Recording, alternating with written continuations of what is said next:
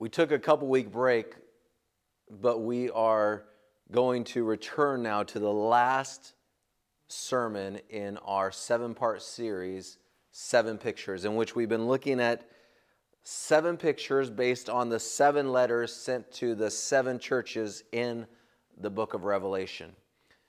And so today we are going to be looking at the last letter, the letter to the church of Laodicea.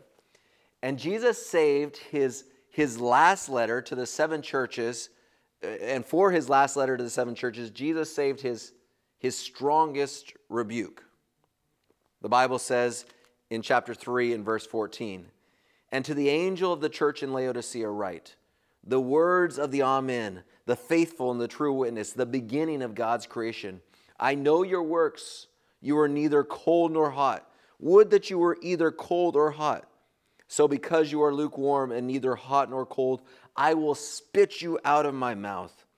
For you say, I am rich, I have prospered, and need nothing, not realizing that you are wretched, pitiable, poor, blind, and naked. Ellen White said of these words I earnestly entreat every minister to study diligently the third chapter of Revelation, for in it is portrayed the condition of things existing in the last days. Study carefully every verse, for though for through these words Jesus is speaking to you. If ever a people were represented by the Laodicean message, it is the people who have had great light, the revelation of the scriptures that Seventh day Adventists have received. We're going to take some time to look at this message. Let me outline the rebuke that Jesus just gave. Jesus, in how he describes himself, begins the rebuke. He describes himself as the faithful and the true witness. With the image of Jesus as the faithful witness in mind, the Laodiceans, Christians are, are being indicted for for themselves not being faithful and true witnesses. Jesus is setting himself up as the standard, the faithful and the true witness, and, and then he's addressing a church that is not reflecting that standard. They are being ineffective in their faithful witness. Was it ineffective because, because it was non existent? Was it ineffective because it was compromised? Was it ineffective because it was being impeded, whether by themselves or by those within their community? Probably aspects of all three, but, but, but Ellen White points to the latter being of the greatest reason. No man, she said, should keep his foot on the brake to hinder the advancement of the Lord's work. This is talking directly about the, the, the message of Laodicea. The time has come for the people of God to take their light from under the bushel and place it where it will shine forth in clear, distinct rays. Let the Lord's workers go forward and let those who would hinder them get out of the way. Stand out of the way. And then she asked this question How does your love for sinners compare with the love that Christ has manifested? He died a shameful death to save human beings from perishing. Jesus indicates that the church in the last days will struggle with their love for sinners. Why do we describe it that way? Why do I describe it that way? Because, because when we have a love for sinners, when we have a love for people, and we are all sinners, we understand that, but, but when we have a love for those that, that are not living in relationship with Jesus Christ, there will be a desire to to share with them, to go to them, to bless them. Jesus says about this church in Laodicea, He says, I know your works, that you are, you are neither cold nor hot. He says, Would that you were one, would that you were either cold or hot. For years I had, I, I have taught, and I've taught this because it was what I was taught, that Jesus wants us either on fire for Him, hot, or cold. And I've always said, well, well, Jesus wants us hot because that means we'll be on fire for him, or cold because if we're cold, then that means we're easier to reach. People that are, that are far from God understand their need more greatly. But, but I actually think Jesus is saying something else here. I think Jesus is saying he wants us cold or hot with both of these water temperatures being useful, with both of these conditions being useful. Jesus here was using the wretched water of, of the city of Laodicea as a metaphor for the church. He says, Because you are lukewarm, I want to spit you out of my mouth. Because, because you, are, you are neither hot nor cold, you're not being effective. And he was using this, this, this imagery because it fit within the mindset. The, the people of Laodicea understood this imagery because they were living in that world. In nearby Hierapolis, the hot waters, they were, they were known for their hot waters, their, their, their natural hot water springs. And these springs were used for medicinal purposes. People would go and soak in them and, and, and receive treatments from these hot water springs. And in nearby Colossae, the cold waters were, were some of the purest and most drinkable, and they had a life giving effect. But in Laodicea, the water was just lukewarm, tepid. It wasn't Hierapolis where the water was, was hot and able to provide medicinal purposes. It wasn't uh, Colossae where the water was, was pure and cool and refreshing, bringing vibrancy to one when they drank it. In Laodicea, it was just blah, lukewarm. Showering in lukewarm water is almost worse than showering in, in cold water. You get in and you're excited about having a warm shower, and then you discover that the shower is just lukewarm. And what a disappointment that is. Drinking lukewarm water is, ugh. Where Pastor Jason and I are from, there's a town by there. It's, it's the town of Hanford and Lemoore, Armona. That's actually several towns there. And and they have some of the worst water you'd ever imagine. And when you, you drink it, it's, it's just, ugh. you want to spit it out. The chemicals make it a tepid, disgusting kind of water. Hot is good, cold is good, lukewarm is not so good. And when you drink that lukewarm water, when you, when you, when you pick up a cup and you, or, or maybe I drink a lot of bottled water, I'll have it in my car and I'll go to take a sip and I'll realize that the water is no longer cold and you just want to spit it out. And we do what Jesus said he wanted to do when he thought about the way that the church was being, living. Because you are lukewarm and neither hot nor cold, I will spit you out of my mouth. Jesus wants us to be useful water, people filled with and sharing the living water with others. The church gets to this state that they are in by not realizing their deep need for Him. They have gotten to the place where they are, are lukewarm because they see themselves as not needing Jesus and his love and his grace in the way that they should. Jesus said, For you say, I am rich, I have prospered, and I need nothing. Now, I don't know that they actually use these words, but this was the way they were living. They were functionally living as if, you know what, we're good. We're content with where we're at. Look around us. We have all we need.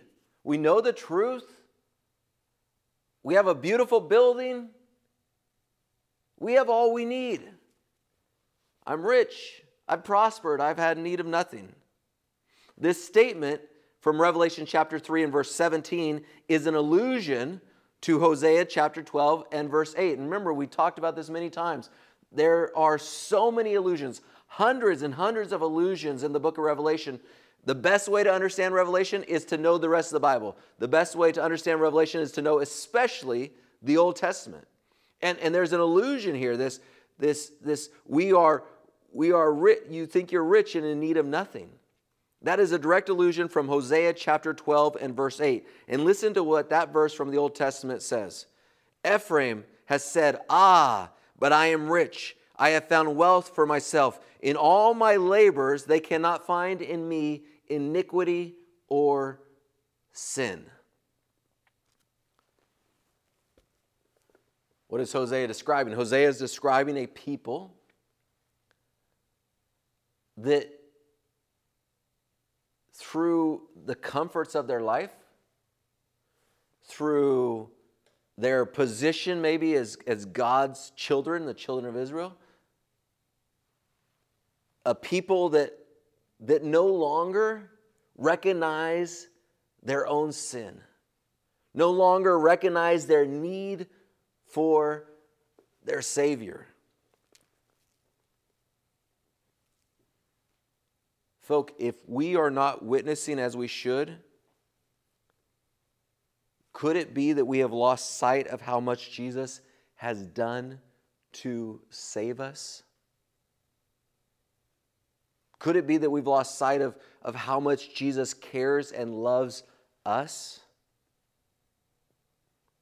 The reason why I ask that question is because, because when, when we recognize how much we need Jesus, then we start to realize how much others need Jesus as well. And it motivates us to share more and more of Him with others. How does Jesus describe us? This is the last day church, Laodicea. He says, You are wretched, pitiable, poor, blind, and naked.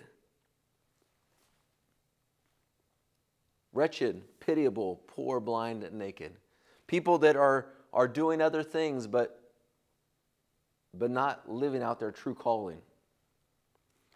I had a few weeks in a row not too long ago uh, that I, I was looking at ministry and I was, I was, I was frustrated. At the church, we were dealing with some folks squabbling about calendar issues. I was dealing with people wanting to be in person or not be in person. Uh, there was someone that was critical of the style of our worship, and, and I was had received some emails. Why can't we do it like Loma Linda? Or why can't we do it like, like Kettering? Or why can't we do it like Pioneer Memorial Church? And, and, and I lamented to Christina.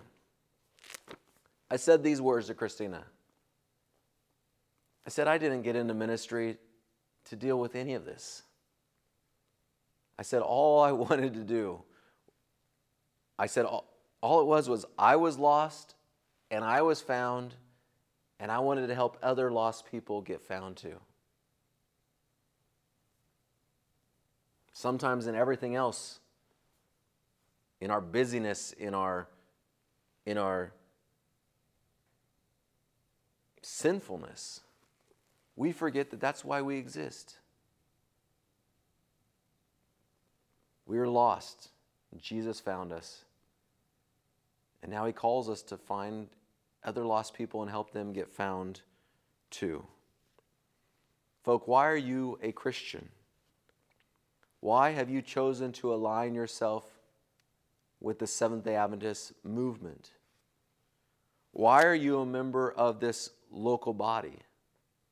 If it is not for the primary purpose of, of how did Ellen White write it? She said, to take your light from under the bushel and place it where it will shine forth in clear, distinct rays. If that's not the reason why you're a Christian, if that's not the reason why you have aligned yourself with the Seventh Adventist movement, if that's not the reason why you are a member of the Spencerville Church, then Jesus says you are poor, wretched,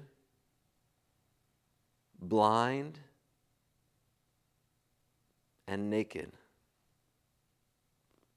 Oh, and don't forget pitiable, which I'm not even sure what that means, but it doesn't sound very good. Can we all pause for just a second? Can we pause for a second and do a little bit of self assessment? Analyze our lives, our church, in light of what Jesus is saying in this passage. He says, I am the faithful and true witness. What is he saying? He's saying, This is who you're supposed to be. You're my body. You're supposed to be the faithful and true witness. But what I see is indifference. What I see is tepidness.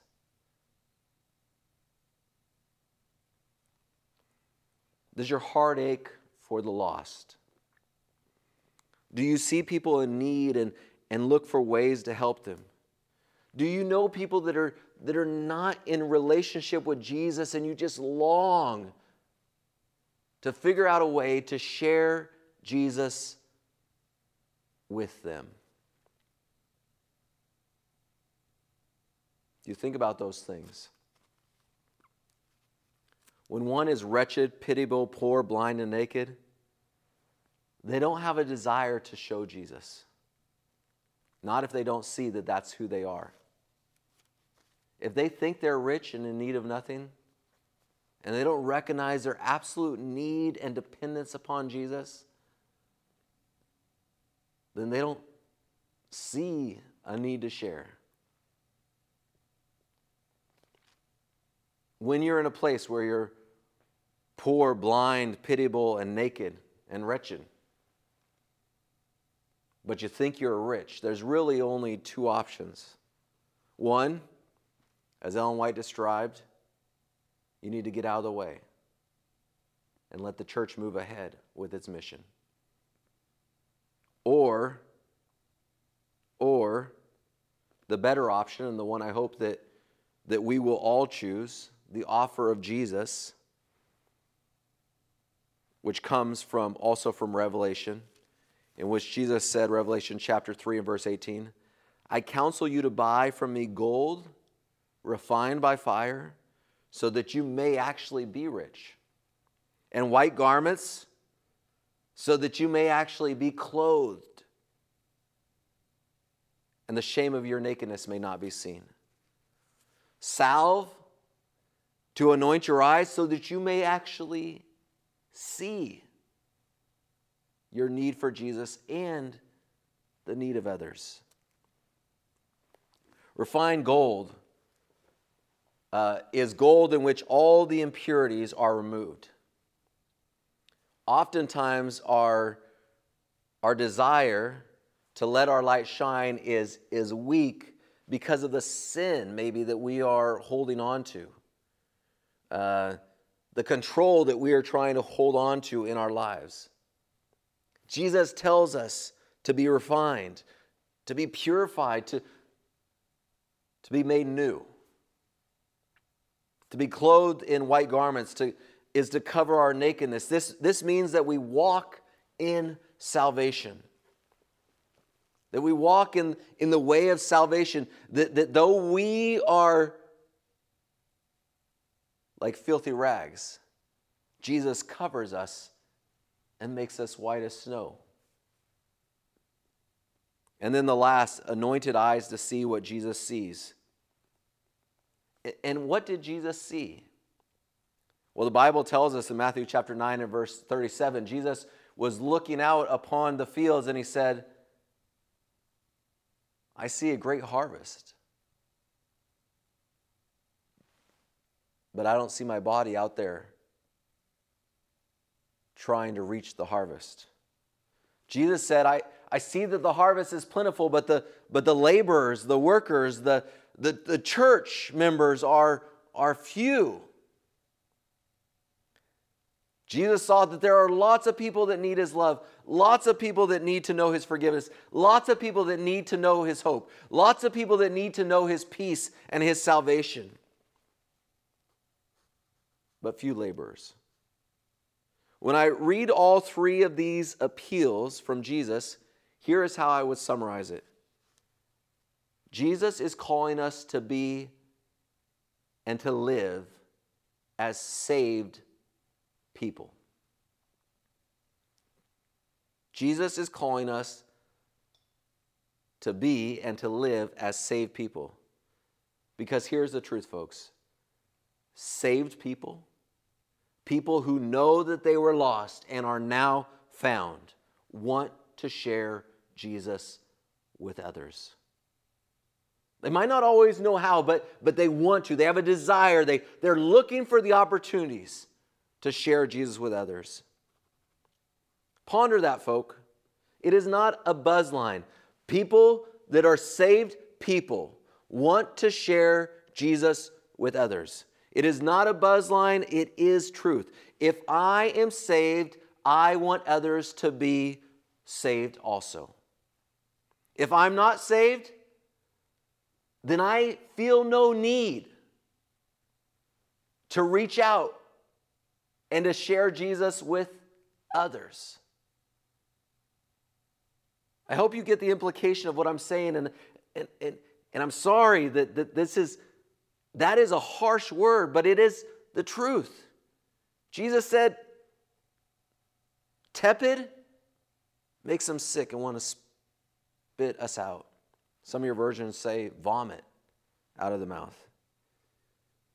Acts chapter 4 and verse 20 states this for we cannot but speak. And these were the followers of Jesus. So, so the church is exploding and people are being saved. The Bible tells us in those first two chapters of Acts that, that daily the Lord is adding to the numbers those that are being saved.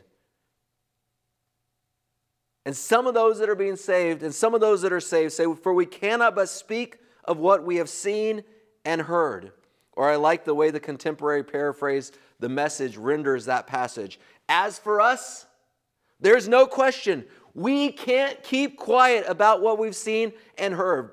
Saved people are not tepid. They are not lukewarm. They cannot keep quiet about what they have seen and heard and experienced in the love and the goodness and the glory of Jesus Christ.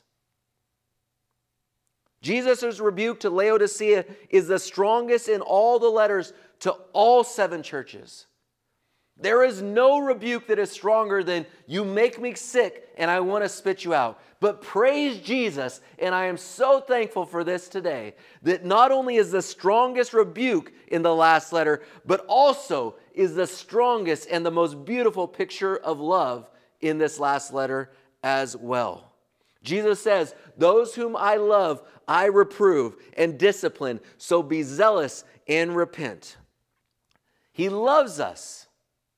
He knows who we can be. He knows what we can do for His movement in this world.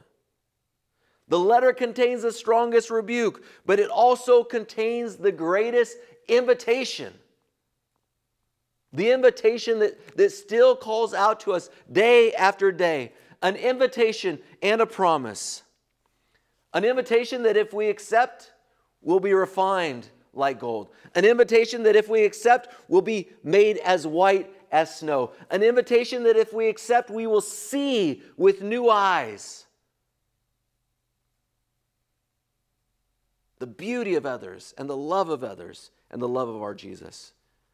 The, the invitation and the beautiful passage is this Behold, I stand at the door and knock. If anyone hears my voice and opens the door, I will come into him and eat with him, and he with me. You know what's so curious about this passage? Curiously, we use this text to appeal to those outside the church. In every evangelistic meeting that I've ever preached, and I've preached probably a dozen of them now, in every evangelistic meeting I have ever preached, I use this text. Sometimes I use it multiple times in an evangelistic series. You guys have all seen the picture, Jesus standing at the door knocking, and we put that picture on the screen and, and we, we have the words there.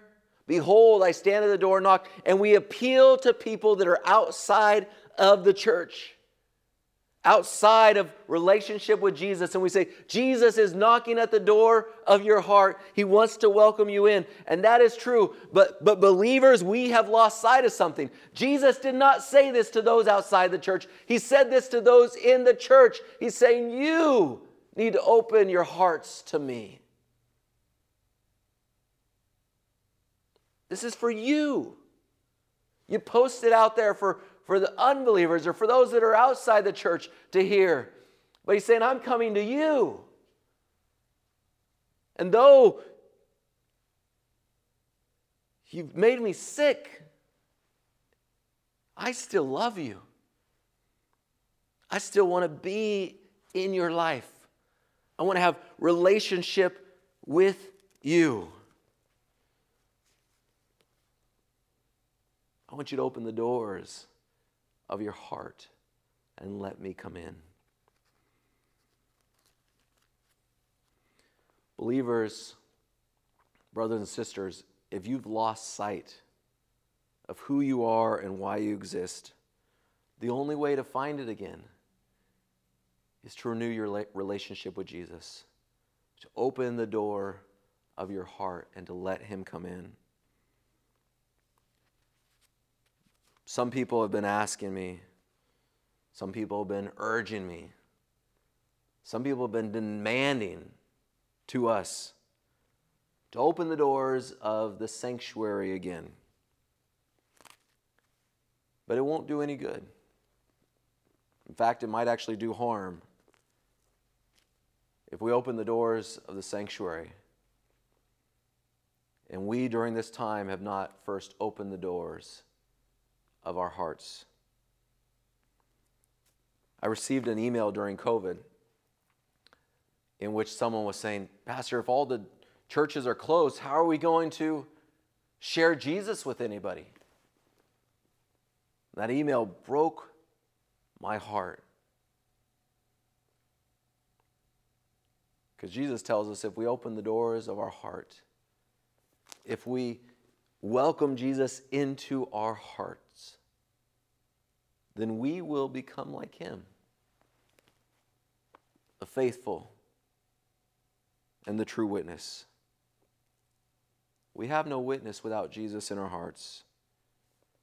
And as we head into Thanksgiving, I'm so thankful for this passage because it reminds me that though I might get distracted, though you might get distracted, though, though we might have been living outside of who we have been truly called to be, though we might not be living up to the, to the commission that we have been given to go into the world and share Jesus. That though sometimes we get off course, Jesus is still standing there at the door of our hearts and knocking and knocking. He wants to come in and eat with us. He wants to have relationships with us, you and me. Folks, it's not about a church, it's about a relationship with Jesus Christ, and He wants that relationship with you. Jesus loves you so much. And He wants a relationship with you more than anything. It's not going to come with the open doors of a church. It's not going to come with a program. It's not going to come with great music. It happens as we say, Jesus, I'm all yours. Make me hot water to be a medicine, make me cold water to be refreshing. Whatever you want, Jesus, I am all yours. The love of God is so amazing, so powerful, that we, we invite Jesus in, that love pours out of us in all we want, all we can think about is man, I can't wait to tell someone else about Jesus. Lord, I pray that our hearts will be open to you. I thank you so much for your grace and for your mercy, for your love. Sometimes we only rebuke and we forget to give the encouragement, Jesus said. And in this passage, you tell us, like, you tell us, I will make you like refined gold. You, you need to be white as snow, see with new eyes. But, but none of that is something we have to do. How does it happen? You say, open the door of your heart, and I'll come in and I'll do it. Jesus, when I've lived as a lost person, forgive me. Find me anew. And put me on mission again for you. Lord, if I ever become an impediment to that mission, then move me out of the way. Put me aside. Lord, I pray for our church family, some right now, that they will choose the option to open the doors of their hearts. But Lord, if, if they don't want to be a part of that mission, then Lord, in your mercy, move them aside so that we will be a church that will live with such gratitude for the love of Jesus that all we can think about is who else can I tell this to? We pray all this in your name, Lord. Amen.